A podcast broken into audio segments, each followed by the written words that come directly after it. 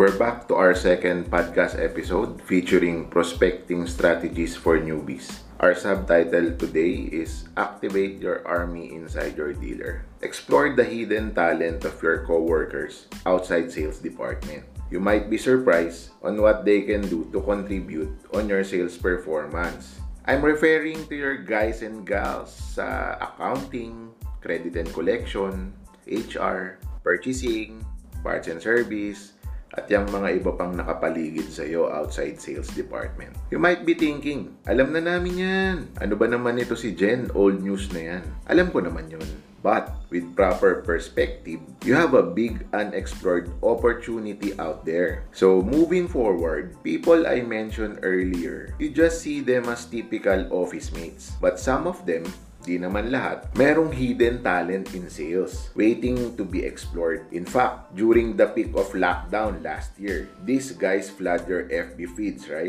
Anong nakikita mo? Red velvet cake, choco crinkles, choco banana loaf, lasagna, at kung ano-ano pang mga pagkain. Wow, diba? Online seller sila. You mean, pagkain lang bang dahilan kung bakit kumakapal mukha nila? Kasi ito yung mga mahihiyain mong office mates dati eh. So, ibig sabihin, meron talaga silang knack for sales. Eh, mas prestigious ibenta ang kotse, di ba? Here's more. Try to ponder with this thought. Guys in accounting, may mga relationship yan sa BIR. BIR alone, ang daming qualified customers dyan. Credit and collection, may mga relationship yan sa banko, sa fleet accounts. Yung HR nyo, may mga relationship yan sa recruitment firm.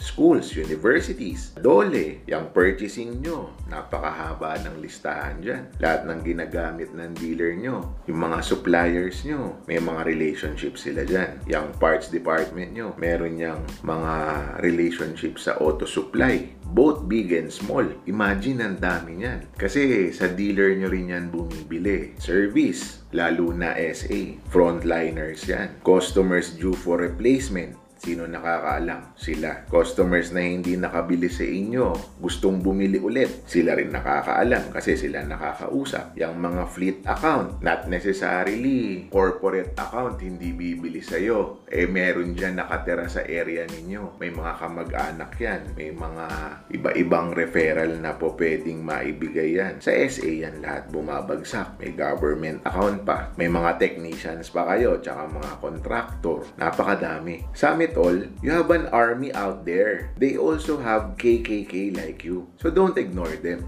Okay, paano? Here's what you need to do. Start building a deeper relationship with them. Select 3 to 5 lang muna siguro na office mates mo. Yung medyo meron ka ng konting built-in relationship. Increase mo na lang soon yung numbers. But the sweet spot is around 3 to 5 lang. Isipin mo, gumagawa ka ng subgroup o kaya para kang may mga reseller. Ikaw kunyari boss nila. Set ka ng possible na pwede nilang kitain kasi ikaw ang nakakaalam niyan. And make sure it's very enticing to them. I suggest 60-40 or 70-30. Pero dapat sa kanila ay mas malaki. Kasi additional source of sale mo na ito. At syempre, para motivated din sila. So you need to convince them to subscribe to this idea na para lang kayong magsisimula ng isang negosyo. Ito, wala silang kailangang puhunan. Sweat equity lang. Madalas ko yan marinig kay Mark Cuban, yung owner ng Dallas Mavericks sa NBA. Kapag wala ka daw pang puhunan, you can give is sweat equity. To do this, you need to be their trainer as well. Kailangan turuan mo silang magbenta. Bigyan mo ng konting product knowledge, FAQs. Hindi naman sing intense nung training na katulad ng mga ahente kapag bagong pasok. Bigyan mo lang sila ng konting backgrounder. Padalan mo rin sila ng mga brochure, mga price list, lahat pa nung ibang babasahin na po pwedeng makatulong sa kanila. Maximize ninyo yung social media. I guess lahat naman ng ahente ngayon gumagawa ng Facebook page. Pwede mo silang gawing admin dyan o kaya editor. Makakatulong mo sila to answer inquiries at pag-build mo ng mga content. Kasi ngayon, content is a major issue. Hindi po pwedeng basta ka lang post ng picture ng mga kotse, lalagyan mo ng all-in. Minsan, hindi na siya effective. Ang kagandahan nito, yung mga ka-opisina mo around, ang iba dyan sa mga yan, ang gagaling mag-picture niyan. Magaling din sila mag-edit. Kasi yung mga ahente, minsan wala nang time mag-explore ng mga application eh. Lalo na yung mga free apps. If wala ka pang Facebook page, yun lang. Dapat gumawa ka na ngayon. Kasi ang buhay na ng bentahan ngayon, if you're not aware, social media. Although hindi lang naman Facebook ang platform, pero Facebook has the biggest share ng data na po pwede mong laruin. Tsaka user. Kung hindi ka papasok sa social media world, you're about to be a loser very soon. Gamitin mo yung KKK nila using the process. Pakinggan mo yung episode 1 nitong podcast natin. Kasi ang mga office mates mo na yan, meron din silang mga KKK. So, kailangan mo yun i-dissect, kailangan mo yung i-segregate, and then, gamitin mo yung tamang proseso para ma-achieve nyo yung objective nyo. Siyempre, para makabenta. Again, kailangan mo tong gawin kasi hindi naman everyday nakakapag-increase ka ng prospect. So, yung KKK nila, malaking bagay yan sa'yo kung magagamit mo lang ng tama. Tapos, mag-set ka ng after office meeting, mag-devise kayo ng strategies as if parang one team kayo. Medyo out of the box thinking ito. Kung susubukan mo, baka mag-benefit ka dito. Big time. Try to discover each other's skill set, yung mga strength and weaknesses, then try to complement each other's skills. Kung ano yung strength nung isa, gamitin nyo yung mga strengths nyo, then i-approach nyo yung mga weaknesses nyo kung paano nyo matututunan yun, anong solusyon, para magamit nyo lahat yan, makabenta kayo ng mas marami. Gawa ka rin ng group chat nyo para updated sila sa progress. At definitely, ang kailangan mong pangalagaan, maliban dun sa gagawin nilang pagtulong sa'yo, is yung KKK nila. Dapat hindi sila mapahiya dyan. Meron akong sinet na golden rules. Number 1, extra income ito sa kanila. So, wag mo sila lolokohin, lalo na pagdating sa pera. Number 2, motivate them to put in the extra work. Meaning, they have to prioritize their daily required tasks. Kasi baka mamaya, masyado namang mawili, magka-problema kayo. Baka matanggal sa trabaho yan, konsensya mo pa yan. Always get them excited to look for more prospects. Definitely, kapag gumugulong na yung mga ginagawa ninyo, nakakabenta kayo, kumikita din sila, everybody happy, entice mo sila na maganapan ng mas maraming prospect. Dapat lagi silang excited. Kasi prospecting never ends. Kung gusto mong magbenta ng kotse, ang hindi mo po pwedeng itigil ay ang prospecting. Of course, they must be willing to sacrifice. Ano ba yung mga willing nilang i-give up? Halimbawa, lunch break. Before, kumakain sila isang oras o mahigit isang oras. Ngayon, dahil meron na kayong mga activities, baka pwede na silang kumain ng 15 minutes na lang, and then yung remaining 45 minutes, pwede nilang i-dedicate dun sa content building, pagsagot sa mga inquiries. Siyempre, hindi naman nila masasagot yung ibang inquiries. Pero, yung mga simpleng magsisend ng price list, send ng brochure, quotation, amortization, kayang-kaya na nila yon. Yung mga difficult, since admin ka naman yan, nakikita mo naman yan. Kailangan nyo lang magkasundo ano yung pwede nilang sagutin at di nila pwedeng sagutin. Number 3, you need to keep learning. So you can always transfer new learning to them. Ito, medyo crucial to. Kasi, bago ka pa, so, natututo ka pa din. Ang kailangan lang, i-motivate mo yung sarili mo na lagi kang may bagong matutunan. Kung mausap ka ng mas maraming senior na ahente sa'yo, mas maging observant ka, the more you do that, the more learning yung pwede mong ma-share sa kanila. Anong benefit nito sa'yo? Well, napakaganda ng possible benefits nito sa'yo. Additional channel ito from your source of sale. On top of what you are doing. So, if you got mall display, meron kang showroom duty, meron kang saturation, meron kang social media posting, may boosting, iba pa to. Kasi most probably, sa simula, hindi ka naman gagastos dito. So, more on organic lang. Sali kayo ng maraming groups para organic lang yung reach. Alam mo yun? Kasi sa social media, yung organic reach, medyo matrabaho siya eh. Pero kung consistent, malaking bagay. Makabenta dyan, lalo na wala kang ginastos. Ano pang benefit sa'yo? Siyempre, peaceful at smooth na ang mga releases mo kasi lumalim na yung relationship nyo. At the same time, business partner mo na rin sila. Pero hindi partners in crime ha. Hindi ibig sabihin yan eh,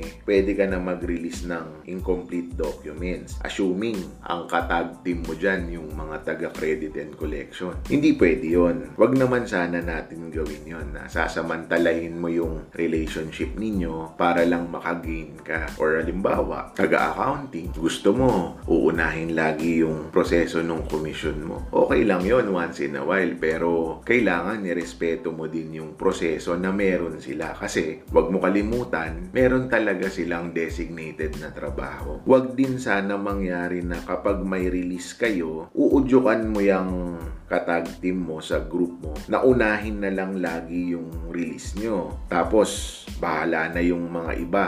Eh nako, marami kayong makakaaway naman na ibang kapwa mo ahente niyan. So, wag naman sanang ganon. Sapat na benefit na mawala lang yung mga power trip na nangyayari before. 'Di ba? Yung kailangan mo pang magpamerienda para ayusin yung dokumento mo. Kailangan mo pa mag-abot, maglagay, padulas. So most probably, medyo mababawasan na yon. Hindi completely mawawala, pero mababawasan na. Well, okay na benefit na yon. Ano namang benefit sa kanya? Well, side hustle on top ng sweldo niya yan. Kung may incentive man sila, most probably maliit lang yon kasi humina talaga benta. Mula nung pandemic, napakahirap. Nagkaroon ng struggle lahat naman ng ahente, malaking bagay sa kanila yan. Lalo na yung medyo challenge sa buhay. Maraming anak, maraming binabayaran. Laking bagay sa kanila yan. Walang may ayaw niyan kasi extra income yan eh. So all you need to do is to keep them motivated. Soon, magiging pro-seller na din yan sa tulong mo. Imagine, dati puro mga red velvet cake lang o banana loaf o choco crinkles ang binibenta. Hindi na nila papatusin yun. Lipat na sila sa mas prestige. Ito kasi yung hindi nila nare-realize. Hindi na nila kailangan magtinda ng mga coco jam, mga chili garlic dyan. Ibenta lang nila yung sarili nyong paninda sa dealer nyo. Yun ang di nila nare-realize. Kasi akala nila, hindi kami magaling mag-sales talk eh. Hindi kami, madalas mong marinig yan, di ba? Hindi kami talaga pang ahente, pero nagtitinda, di ba? Kasi nga, hindi nila na-explore pa yung skill nila. Hindi nila napapansin, nagbebenta na rin sila. So, why not i-maximize mo, di ba? May benefit din ito sa dealer ninyo. Ultimately, ang dealer nyo nga ang makikinabang dito eh. Bakit? Siyempre, harmonious ang relationship. Unlike before, minsan kasi yung ibang dealer laging may friction. So, pag nangyari to, baka pamarisan kayo nung iba, maraming mainggit. Gumawa din yung ibang kasama mo ng parang sales team na ang katag team, mga taga-ibang department. Ultimate teamwork ang mangyayari niyan. Lagi kayong united front. So, wala nang target ang hindi kayang tamaan. Diba? Tulong-tulong na eh. Sa dealer nyo pa lang, target na kayo. So, less work, less stress. Tama? So, pagka less stress, happy kayong lahat. Hindi kayo masyadong nag-aaway dyan sa loob. Ano pa? Gaganda ang CS ninyo sa dealer. Kasi, yung mga tao na yan, matututo na silang ma-appreciate yung pagbebenta. So, maiintindihan na nila yung nararamdaman ng mga ahente kasi nang mangyayari na sa kanila eh. Hindi man sila yung directly nakaharap, pero I'm sure pag yung mga huddle ninyo, pag nag-uusap kayo, kikwento mo sa kanila yung mga experiences, ma-appreciate na nila, lalo na pagka medyo kumita na sila. Unlike before, wala silang pakialam sa mga customers. Kahit na sinasabi mong nagagalit na yung customer sa baba, sa showroom nyo, wala silang pakialam, 'di ba? Madalas mangyari yan. So, mai-eliminate na yon. Ito ang ultimate good news para sa dealer nyo. Balita na yan will spread like wildfire. Kakalatang balita kapag maraming nakaalam na magandang destinasyon ng dealer nyo to work. All of a sudden, maraming gustong lumipat at mag-apply sa inyo. Your dealer will have a great chance to recruit only the best kasi marami ng pagpipilian eh. Normally, pagka may recruitment, ang laki ng ginagastos ng dealer. Nagbabayad sila sa mga job street, nagbuboost. Ito, word of mouth lang. Pagka nalaman to ng mga taga-ibang brand, ibang dealer, pagka nangailangan kayo, merong pumipila. Napakagandang benefit nun.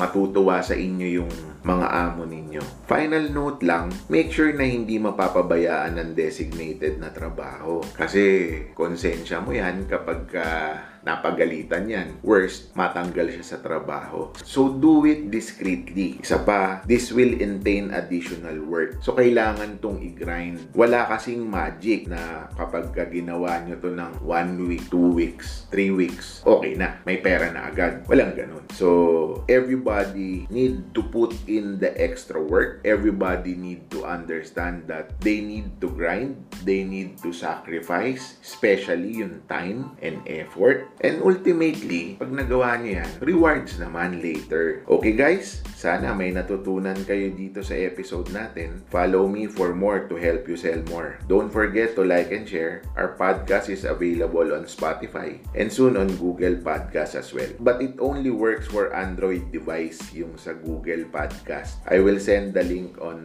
our FB page. O paano? Hanggang sa muli. Bye-bye!